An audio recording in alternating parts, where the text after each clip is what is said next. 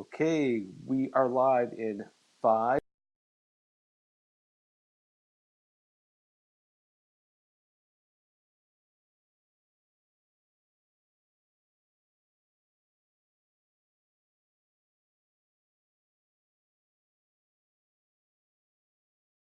the podcast, and he is operations officer at High Level Games.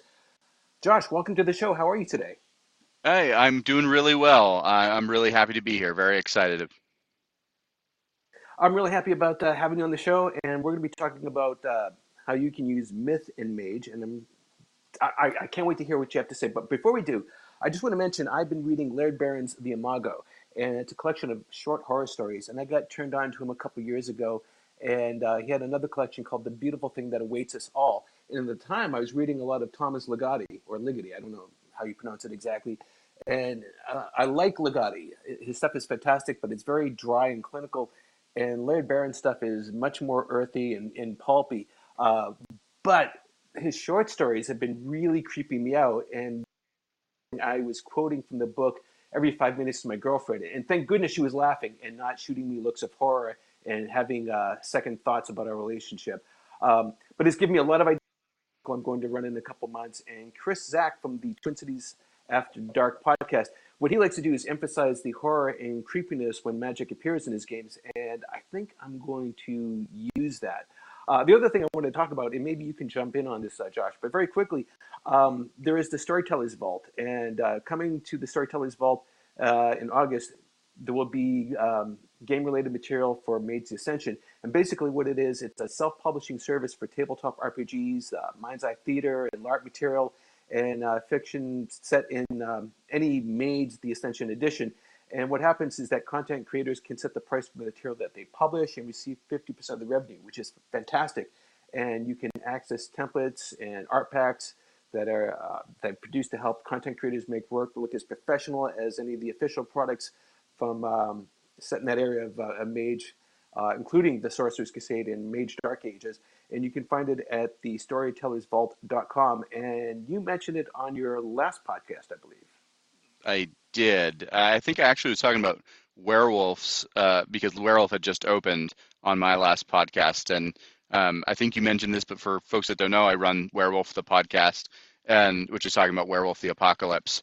Um, and Mage is coming out. I'm I, I'm very excited about it coming out for lots of reasons. Um, but I think the most exciting element for me is the ability to uh, look at things like Sorcerer's Crusade and Dark Ages Mage and either update them to the M20 rules or maybe bring elements of the rule system from Dark Ages Mage into a modern setting and do some fun um, transitionary things like that. Because yes, you're going to be able to do stuff for the older settings themselves, but also some 20th anniversary updates for any of those older settings. So there's going to be a lot of options there. Yeah, I cannot wait. Uh, but you mentioned uh, where. Um, I'm always curious. Uh, I, I got into World of Darkness through some friends who like to play Vampire the Masquerade, and vampires. That's not really my genre, but I quickly got class, and from there I learned about werewolf. So, what is about uh, Werewolf the Apocalypse that is piqued your curiosity? What is it that, that you love so much about that particular game? Sure. For me, it's the mix of spirituality and um, aggression. It's a game that's inherently about the question of what do we do when we are anger filled creatures in a society, in a world that is trying to undermine us at all levels, either undermine our spiritual connection to the universe or undermine our um, our maybe righteous anger would be a good term for it. But at the same time, whenever anger is is a factor, you have to be able to modulate it and accept that you can't just attack everything that is uh, that is bad in the universe. And that's the dichotomy of werewolf for me is that dichotomy of spirituality and the world and anger and control. Um, so for me, inherently, th- those are the things that I'm interested in when I'm running a, a Werewolf the Apocalypse game. Um, and it's world spanning, local, and it plays on lots of other different elements within that. But those are the overarching things for me. Now, I find this interesting because if I was a young man I would flock to this game because it seems very punk rock. You know, I was a very angry young man raising my fist against the system. But you know, now I'm a middle-aged man, and you know, I, I get along. You know, I'm still outraged, but you know, I, I'm not quite the angry man I used to be. And you're a fellow middle-aged man, so how has the game changed for you as you've gotten older? At least Yeah, the way you good approach it or run the games. it's a good point. I think um, I think I lean more on the spiritual elements now, or at least on the the consequences of righteous fury these days. Um, as much as I want to encourage people to pick up and and resist and, and fight the systems that are that are destroying the world and are oppressing us, I think that's a valuable thing of the world of darkness, what it allows us to do, what it helps teach people to do. Um, so I, I'm not running away from that by by any means getting older, but definitely saying yes, um, we can look at these things and be more responsible to ourselves and to the people that we're responsible for as well. So, like, I like to play a lot with kinfolk now. Like, what does it mean if you have a family and you're a werewolf? How do you how do you balance family life and this war that you're involved in? Um, I, I was a soldier. I was in the army. I got deployed. So I think that's a very like topical question to ask people. So, how long have you been playing Werewolf? Oh, that's a good question. I think I th 97 was when I started with Vampire LARP, and I'm mm, I'm about 98% sure I played my first werewolf game in 98 or 99, but it could have been 2000 at the very latest. And so, um, this was your introduction to role-playing games specifically, or were you playing other role-playing games? before?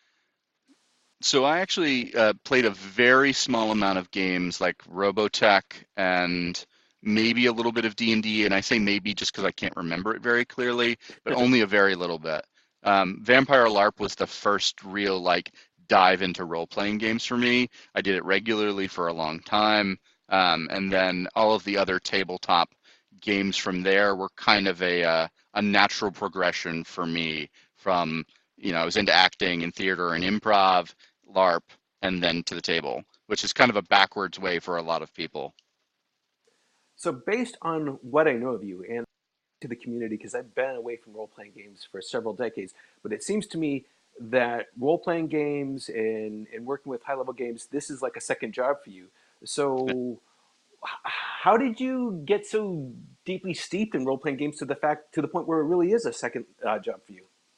Yeah, that's a good question. And honestly, it's not as long that I've been at this level uh, as, as it might look.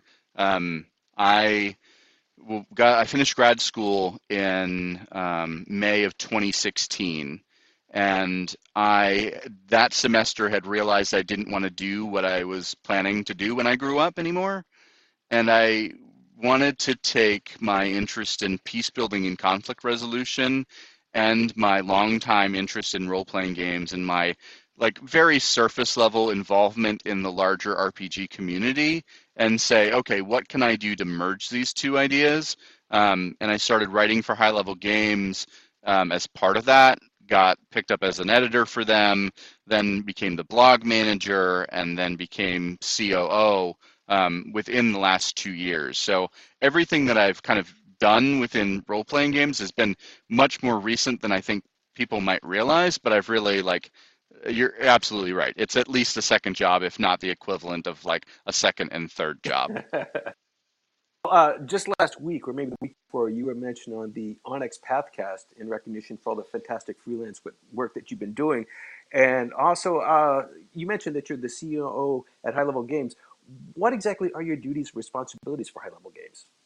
Sure, uh, that's a good question. So um, I really, one thing, I really appreciate the folks at Onyx Path, um, Matthew, um, Dixie, and um, and Eddie. I really appreciate that they've said good things about me on the Onyx Path cast. So I just want to go on air and say that. Um, uh, at High Level Games, my role now is mostly in product development and community uh, community event um, development. So we're running a convention in Atlantic City in October. Um, that's hlgcon.com for anyone that wants to go check it out. Um, it's October 12th through the 14th. Um, but then from there, what I do a lot of is we have been producing a lot of products for the Storytellers Vault. We produce um, some other RPG adventures, and I'm the person that long gaze level kind of oversees a lot of that. And then I've been also doing a lot of our developing. So I develop our specific products, I do some writing, I hire writers. Um, I work with the blog manager, I work with our podcast affiliate manager, and uh, we do all of all kinds of things. So I'm kind of like oversight on all of those, working with the CEO to to make good decisions, to build some revenue, um, and do things like that. All right, very good. Now, uh, before we get into the meat of our topic, which is Myth and Mage, I wanted to talk a little bit more about Werewolf the podcast. Uh, tell the listeners a little bit about what your show is about, because it seems to me you're just—I mean, I'll tell them what I think it's about. And what I've seen is you're going back and looking at the the material and reviewing it, um, but you also have your own particular spin. So you take it from there. Yeah. Oh, that's a, a good segue. So I stole the idea um, rather blatantly from um, from the folks that do 25 years of Vampire the Masquerade of doing a retrospective podcast, and they go they went back to the very beginning of Vampire and said, uh, these are new books, or when these were new books, we're going to read them as if they were just coming out. And so once a week they were going through and, and reviewing a book. And I was like, I want to do that for Werewolf. It's a game that I love. Um, I haven't read all of the early books, so for me it was a good like refresher and a good like look back at the beginning. Um, so what I'm doing is I'm going back through every single book from date of publication, and I'm doing a review. And in a lot of ways, I'm I'm cutting it up and saying, okay, these are the things that I would change if I was a developer uh, looking at Werewolf Fifth Edition. Maybe these are the things that I would I would look to alter. Um, I point out problematic elements um, from a social perspective when I see them, but really I, am trying to help people decide if they if they should go back and learn something from these older books because I think there's some really valuable stuff in there if you want to run uh, a Werewolf Chronicle today.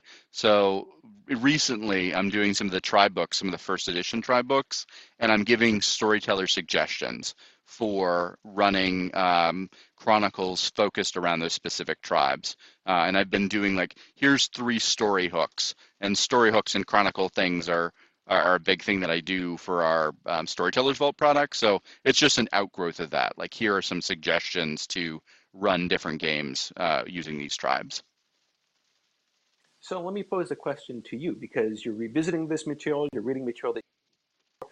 What have you learned from going back to the archives?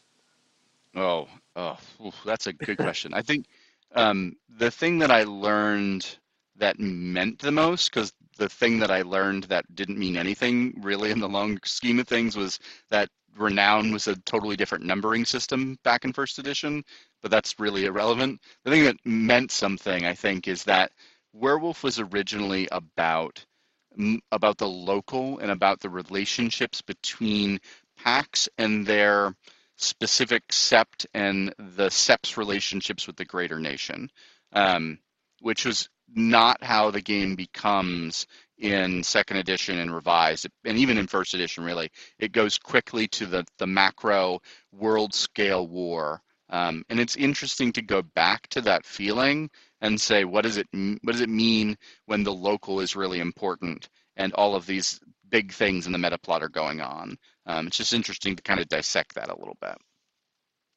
all right now let's get into myth and mage. Now I went on Facebook, oh, maybe four months ago at this point, and said, "Does anyone have any ideas?" And you quickly suggested talking about myth and mage. So,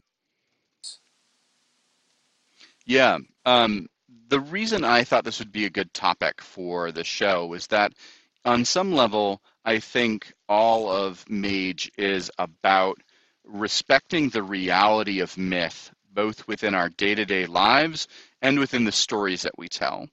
And that Mage is coming at the concept of myth from a different perspective than um, than other materials that that work with myth or that touch on myth.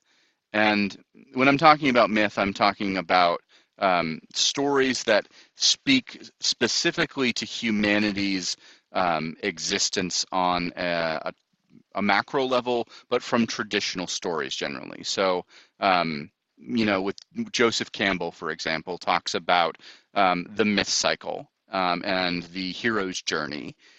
And those are, are one level of myth that we can touch on, but Mage is also talking about modern myth uh, and what what the myths of science are and what the myths of magic are. Um, so I could pontificate maybe on that a little bit, but I also thought this was a, a pertinent topic because um, Gods and, and Monsters um, is a book that's coming out, and I had uh, just done a little bit of work on that uh, on that book. So I thought it would be relevant to things to, to touch on. All right, let's dig into it. I want to hear what you have to. The, the, talk about modern mythology and mage is also very fascinating to me.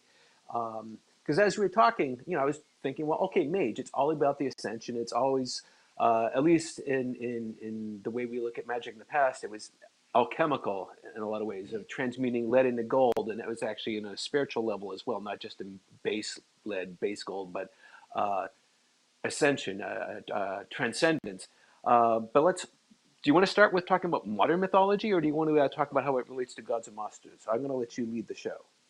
Ooh, okay. Let's talk about modern mythology. Um, and I, I, I appreciate the the reference that you just made to the uh, the alchemical transition and how that uh, applies to ascension and the spiritual growth.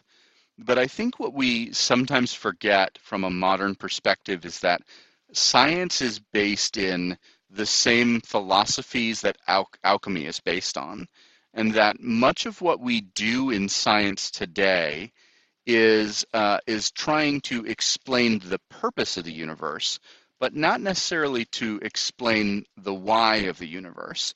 And Mage the Ascension as a game is ultimately about asking the question of why the universe rather than how the universe. You know, the how of the universe is your paradigm. But but when we're talking about the why and when we're seeking the why, we've got to look at everything that that kind of has progressed throughout history as a, as a grand myth. And if we, if specifically I'm thinking about the transition um, in the Elizabethan era from looking at, at science as a method of explaining God's vision of the world and in transitioning that into explaining how the world works mechanically, that's a huge, like, paradigmatic mythic shift from saying the world works because of this why, but now we understand just the mechanical elements of the world, but we're we're losing the why. And so we're in the modern world trying to recreate myths about why. You know, we, we do this with superheroes.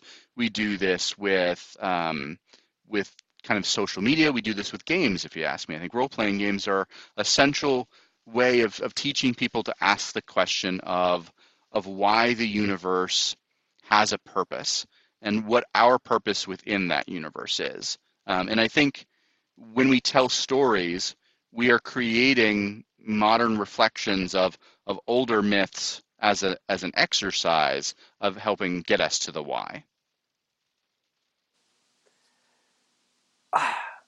You know, i have been reading this book, and it's called "Learning to Die in the Anthropocene." I don't know if you've heard of it. Mm.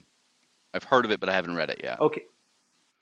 Okay, so um, very briefly, uh, the guy who wrote it, um, his name does not come to mind very easily, but uh, he was a soldier in the Iraq War, and he would go and he he was freaking out because like, I could die at any minute now, and um, he eventually started imagining his death. He like, all right, what would happen if I was attacked by dogs? Uh, what if I was killed in an explosion? He would just play out these scenarios, and when he was done with the scenario, was like, all right, I'm acquainted with this idea now. I'm familiar with it, and now I can go fulfill my duties without freaking out. He just accepted. It was sort of a, a, a, a Buddhist way of accepting his death. Mm-hmm. And so he's looking at the Anthropocene now, and he's like, oh, uh, we're screwed. You know, even if we stop driving all the cars now, uh, we're screwed, and our civilization is going to die. Humans are not going to die as a species, but the civilization that we have right now, that's going away. Now, you could choose to believe that or not, but one of the things that he does in this look, we have these traditions, we have these myths that go back thousands of years, have a lot to teach us and how we can go forward into this new world that's coming at us. And I don't really know where I'm going with this. Yes, it's the these these that are still with us and that still inform the way we live our lives and can also be applied to mage. And I, I guess I'm just making a general statement. I'm, I'm not really going anywhere Yeah. in particular with this, but what but what you're talking about, that's what came to mind. Yeah, I think, and I think that's essentially true. And if we look at if we look at myth as speaking to eternal human truth, and I think myth does that if we allow it to do that, then then we can consistently at least maybe not fall back on it, but reevaluate it. You know, every time I read the Norse myths, you can read them thousands of different ways. Um, and I generally choose to read them from a positive, positive, positivist standpoint. A lot of people think they're nihilistic or view them as um, as negative, and I think if you look at them from the the view that the Norse people viewed them from, they're telling a story about a universe, a cyclical universe, where they recognize that the decisions and the relationships that are being made, that have been made, that will continue to be made, are always important. And they are essential to the outcomes that, um, that we see from our actions. And I think that's a really mage sort of thought process in that mage says when you tilt the universe one way, it reacts, and that doesn't just impact you, that impacts everybody else within reality. And I recently uh, ran a game where the essential question was what happens when uh, a person is, is out of time and yet their friends are trying to save them from falling into ultimate corruption and destroying all of the universe because they've lost that connection to those friends initially. And that's the sort of story I think when we look at myth and look at the cycles of myth and look at the purposes of, myth, we can pull into our Mage Chronicles. That is heady stuff. How did that turn out, or is it still unfolding? Uh, the game was amazing. Uh, we we ran it for a little over a year and a half. It ended not so long ago, a little while ago now, actually. But um, the last session, I set up, um, and uh, the game was called uh, Friends of Courage, and we used Secret Agent John Courage um, as the the character out of time. And um, I had the characters all play tradition mages who had befriended him at some point within his timeline and their timeline. And the last scene I had set up, and I had assumed they would fight him because he had been corrupted finally, um, or had always been corrupted. And instead, they reached out and they said, John, we love you. We want you to realize that we love you. And we don't care what's going on, what has gone on, what has always gone on. We want to be your friends. And we they ended up hugging him and I was like, you know what? I thought this was going to end up in a lot of like dice rolling and a combat. And the fact that you guys went there means so much more to me. And I was like, that is a great way to to bring this chronicle together. And that's like a brief overview of the of all the different emotional sorts of states we were in. But it was definitely a really awesome ending. Oh my God, that's fantastic. I want to touch upon something you said about the Norse mythology and how people say it's uh, nihilistic. And I, I can certainly see that. Uh, I'm actually a big fan of Wagner, and, and Norse mythology has been part of my life since I was a baby. I mean, you know, you, you have uh, A Night at the Opera with Bugs Bunny. And I hmm remember reading Thor comics, and I don't know if you ever read Thor as a young man. I didn't, but I uh, I um, I'm uh, religiously I'm a heathen, so we follow um, a re- modern revivalist religion focused on on Norse um, mythology and Norse religion. So, um, uh, and interestingly enough, I got into Thor comics as an adult after being a heathen for a while. So I do enjoy them quite a bit. Okay. Well, during the 80s, uh, Roy Thomas, he was the writer at the time, and he started incorporating uh, storylines from uh, Wagner's Ring Cycle. hmm And the comic just went off the rails. I mean, in a good way, but as a young man, I was like 13, I'm like, what, what's going on? It's got very different. And that's when I started getting knee deep in this stuff. And there is the cyclical nature, but also uh, a lot of the aspects of Norse mythology is very, I don't know where to put it, brutal, I guess. And mm. but I look at the ways I look at fairy tales where they're teaching a very concentrated moral message, and to our modern sensibilities, I think it creeps people out. Mm-hmm. But I think that's a shame because now we've sandpapered over the stuff and glossed over the stuff and made it all nicey nice. Loses all the impact of what those lessons were trying to tell us, and they have to Norse mythology, which is why I think when people come to it, they're like, "This is strange and wild," but it evokes a very strong reaction amongst people. Yeah, I agree. I think if you look at the creation myth, the Norse creation myth, um, and uh, these three gods end up dismembering a giant and creating the world from his from his remains. But that speaks to a much older myth within Indo-European cultures of sacrifice being like the first sacrifice being incredibly important to the universe existing. And if you you look at it from that perspective, you realize that that life could be about being thankful and responsible with the sacrifice that someone has had to make to have existence be occurring. And I think that really speaks strongly to the idea of when you're a parent, and I have a young daughter, that you sacrifice a lot for your children and you want them to at least, you don't want them to like fawn over you in appreciation, but you want them to recognize that you've worked really hard so that they can be in the best situation possible. Um, and I think that ultimately, that sort of sacrifice myth is about loving the world and loving and managing it well because of the sacrifices that have had to have been made to get us there. Now, see what I get all that, and I appreciate everything you said. I am a newly minted father myself right now. Uh, Congrats. But one of the things I thank you very much. And also, I, I try and do that with my kids as well. You know, I don't want to like beat them with that and say, "Hey, appreciate me for all the sacrifices I'm making," but I'm also make them aware that, hey, you know, I have, in part, I made possible.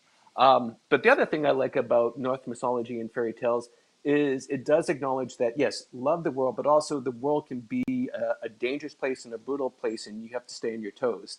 Um, but I'm going to move on. I'm sorry. I just wanted to get that in.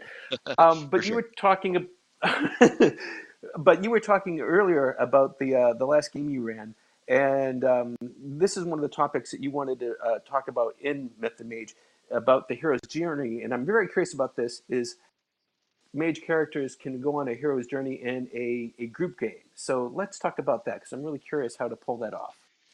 Yeah, it's hard because the way Campbell writes the hero's journey is it's really individual. Um, and specifically um, in The Power of Myth, which is an interview with him and Bill Moyers, um, they talk about Star Wars. So let's let's use Star Wars as a framework for what looks like an individual's hero's journey. But I think we can easily see how you can make it into a group effort by following that as um as a set of parameters. Does that make sense? No, you know, even as you just suggested the metaphor of Star Wars, I'm like, oh, I get where you're coming from, but run with it, do it. Yeah. Okay. Um, so you can you can see that from a storytelling perspective. Initially, Luke, and we'll just stay with the original trilogy because wow, we could get crazy off this topic if we let ourselves.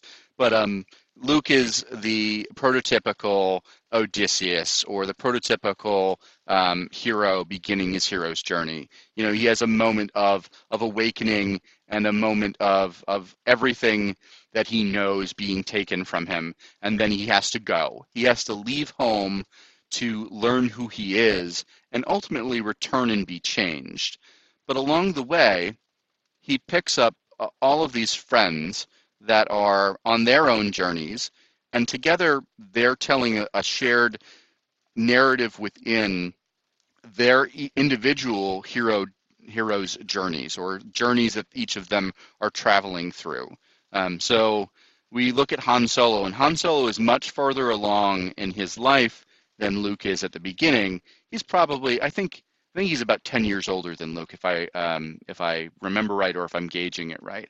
And so for him, he's already left home. Home doesn't mean anything to Han any longer, but he's a, a character that's bringing in a totally different perspective and skill set. And I think we when we do that with Mage, we're letting each individual player choose where their character is within their life's journey and then we can incorporate we can layer in different stages of the hero's journey into the specific stories that we're telling. So, do you have any examples you can give from the most recent game you ran? yes. Um, so for example um, the mentor is a really important part of the campbellian um, hero's journey. So um, one of my players was playing a, um, a Chakravanti or a, a Euthanatos, and her character was a nurse that had um, had been a nurse for a long time in the UK. Um, my wife was playing her, so she was playing her as if she was um, Welsh. She had um, been in Wales, and her mentor um, was this older Indian man that had, you know, uh, inducted her into the Chakravanti's mysteries. And so he wasn't constantly there, but he was, when she needed him, he had a high enough level of time and awareness of, of, of um, correspondence and time to be there to provide really bad information from her perspective but from his perspective, he was giving her just enough information for her to make her own choices, and that to have impacts upon fate um, within her fate and within the fate of the universe.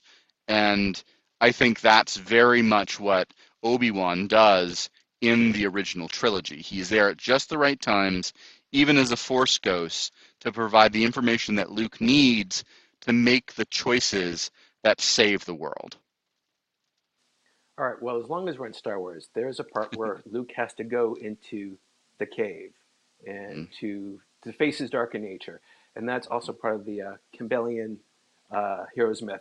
Is that something you've also incorporated into your games? It is um, not this last game so much, only because the the major NPC was he was doing that. That was his part of the of the shared story um, was looking in it himself and trying to figure out where the darkness was and where the light was uh, there. But I, I, tend to fall back, uh, specifically in my fantasy games, on the trope of the alternate party. You know, the one that looks almost exactly like the hero's party. Um, and how the characters, how the players interact with that is always something I have fun with because I think that's a really important thing to look look at your opposition and say, oh, if I had gone left instead of right in my life, that's where I might be. Oh, that's juicy. I've never used that idea before, but I'm definitely going to implement that in my next chronicle. It's a lot of fun. If you if you can, I definitely recommend it. Okay, is there anything else about the hero's journey that you want to discuss? Um, ooh, um, maybe not about the hero's journey. Um, I think maybe we've talked that one uh, through enough for now, at least.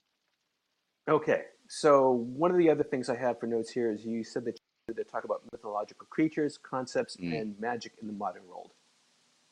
Yeah, um, and part of the reason I wanted to touch on this is because um, Gods and Monsters um, is going to be a book that um, that touches on those elements. And I I can't dive into it too much, but I can speak to what um, what's been released publicly, and that is that um, essentially this uh, 20th anniversary edition book is going to be looking at all of the different mythological creatures and companions and familiars and and uh, bygone beings that have been dropped into books throughout the history of Mage.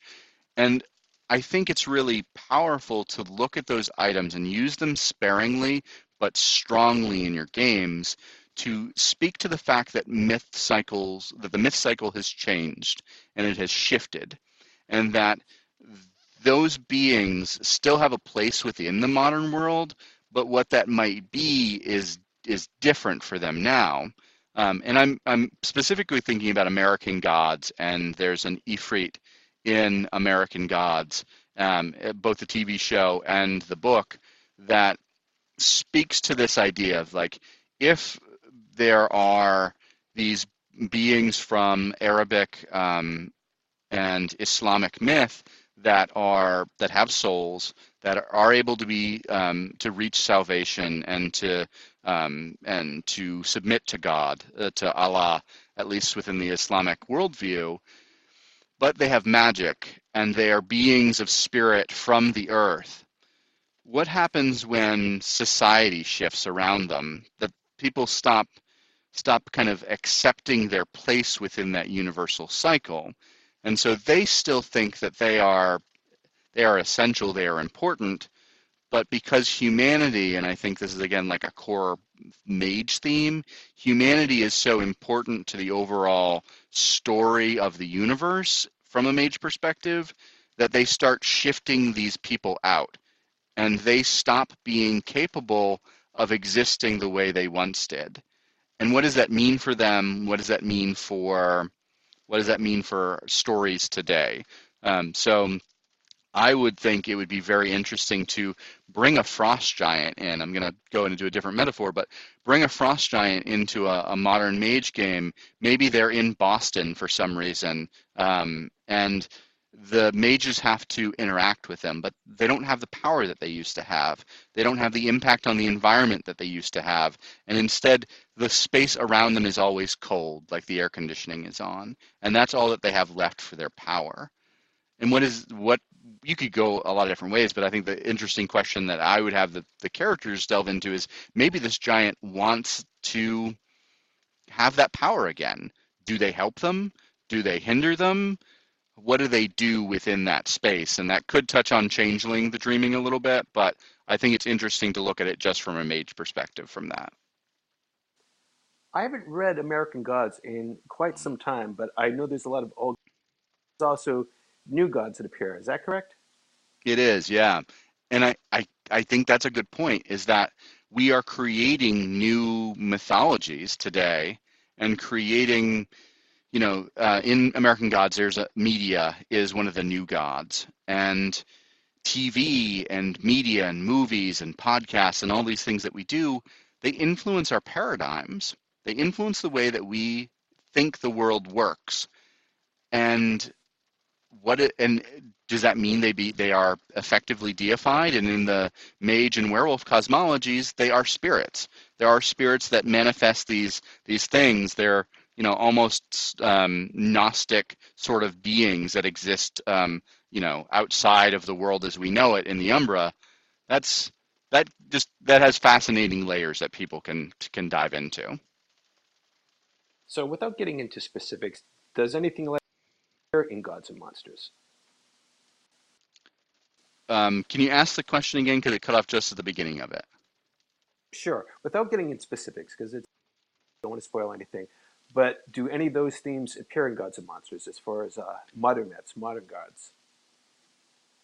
I believe, uh, I, I, think that I can say yes to that. Um, in that there's going to be some some fun stuff that people are going to enjoy pulling apart and looking at and, and reconsidering how it fits into their uh, their uh, mage cosmologies. All right. Now, for the last topic I have here is historical mage games. Let's talk mm-hmm. about that.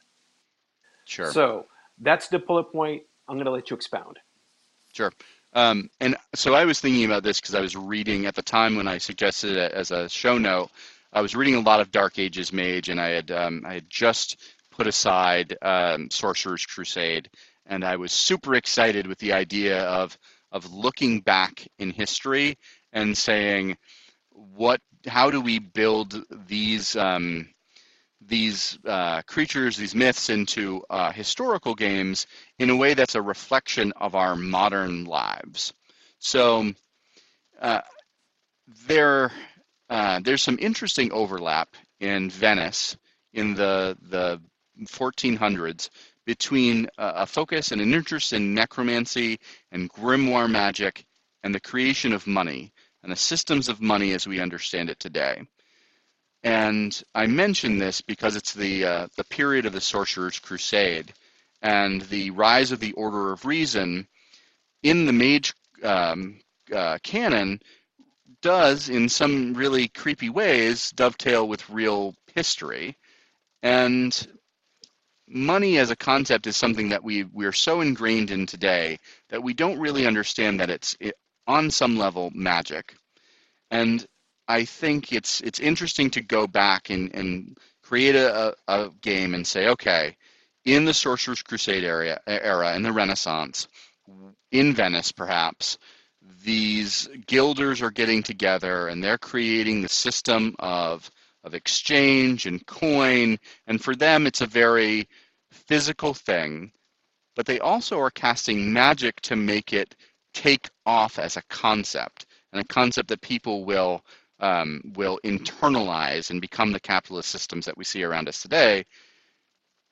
What if that changes? What if there are other influences within that? How do you react to that as tradition mages um, within you know your paradigms that look at all of that and, and don't don't immediately maybe see the connections, but maybe fighting against the the order of reason for all of the reasons that they might be doing so.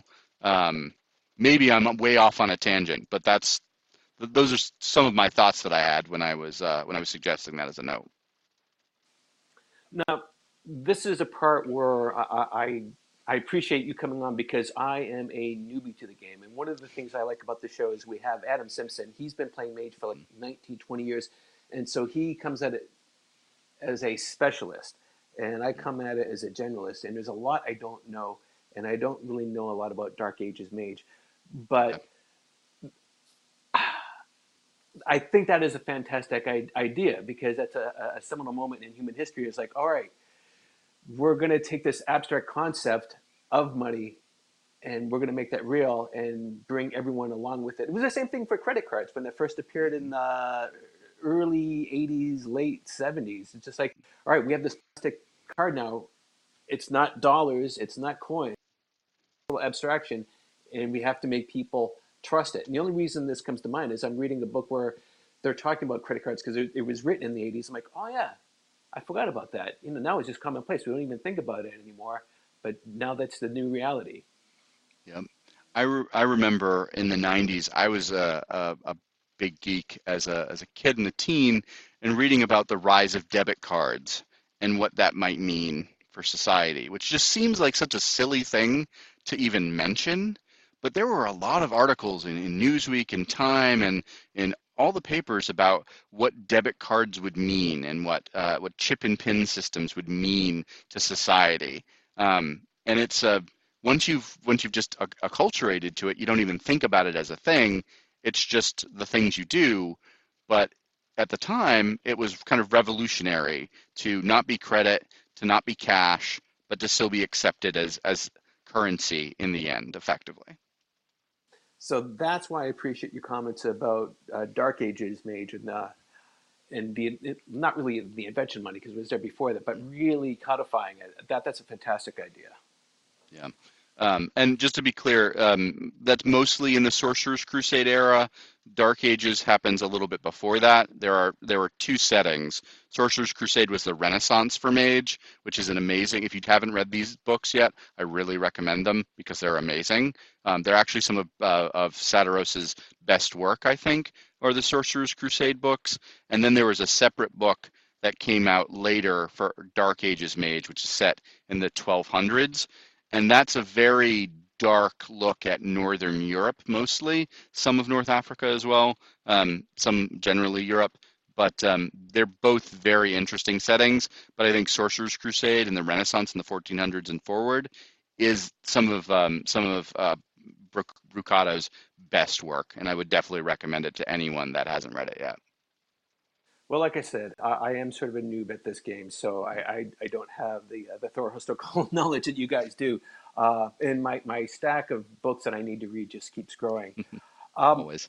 Be, before we bring this show to a close, though, Josh, if people would like to learn more about you or listen to your podcast, where's the best place to find you online? Sure. Um, this always troubles me because I feel like there's so many different places to find me online. But um, the the quickest way, if you're interested in Werewolf the podcast, is to go to werewolfthepodcast.com, which will bring you to my main website and the Podbean, and you can listen to the podcast there. Um, if you're interested in high level games and the products we're creating for the Storytellers Vault, you can go to highlevelgames.ca. If you Google high level games, we're the first thing that comes up, so you can do that as well. Um, if you're interested in coming to the convention with us, that's hlgcon.com. You can find me on Twitter at podcast werewolf or um, at HLG underscore corporate. Um, you can also find me at the Inclusive Gaming Network, which is uh, a project that I administer on Facebook and on Twitter. Um, so if you look for Inclusive Gaming Network, you should be able to find me. And um, if you go to the Storytellers Vault, um, you can look up Joshua Heath and you can find all of the different things that I've written. We've got 30 products on the vault now. Um, I'm working on some some werewolf stuff. Um, working on um, some mage things that are potentially coming out.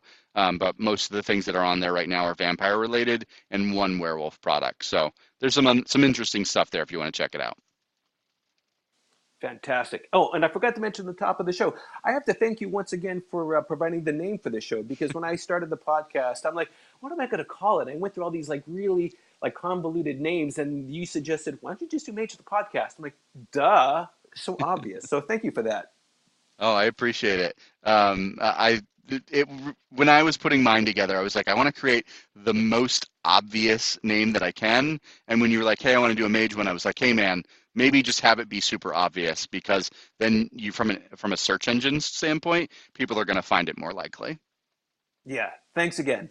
So um, I'm going to be heading out to Comic Con here in San Diego. Uh, please join us again next week. Uh, Panos Viskortis is going to join us to talk about his chronicle. It's called the Ahriman Chronicles: The Vile Nature of an Ascension War.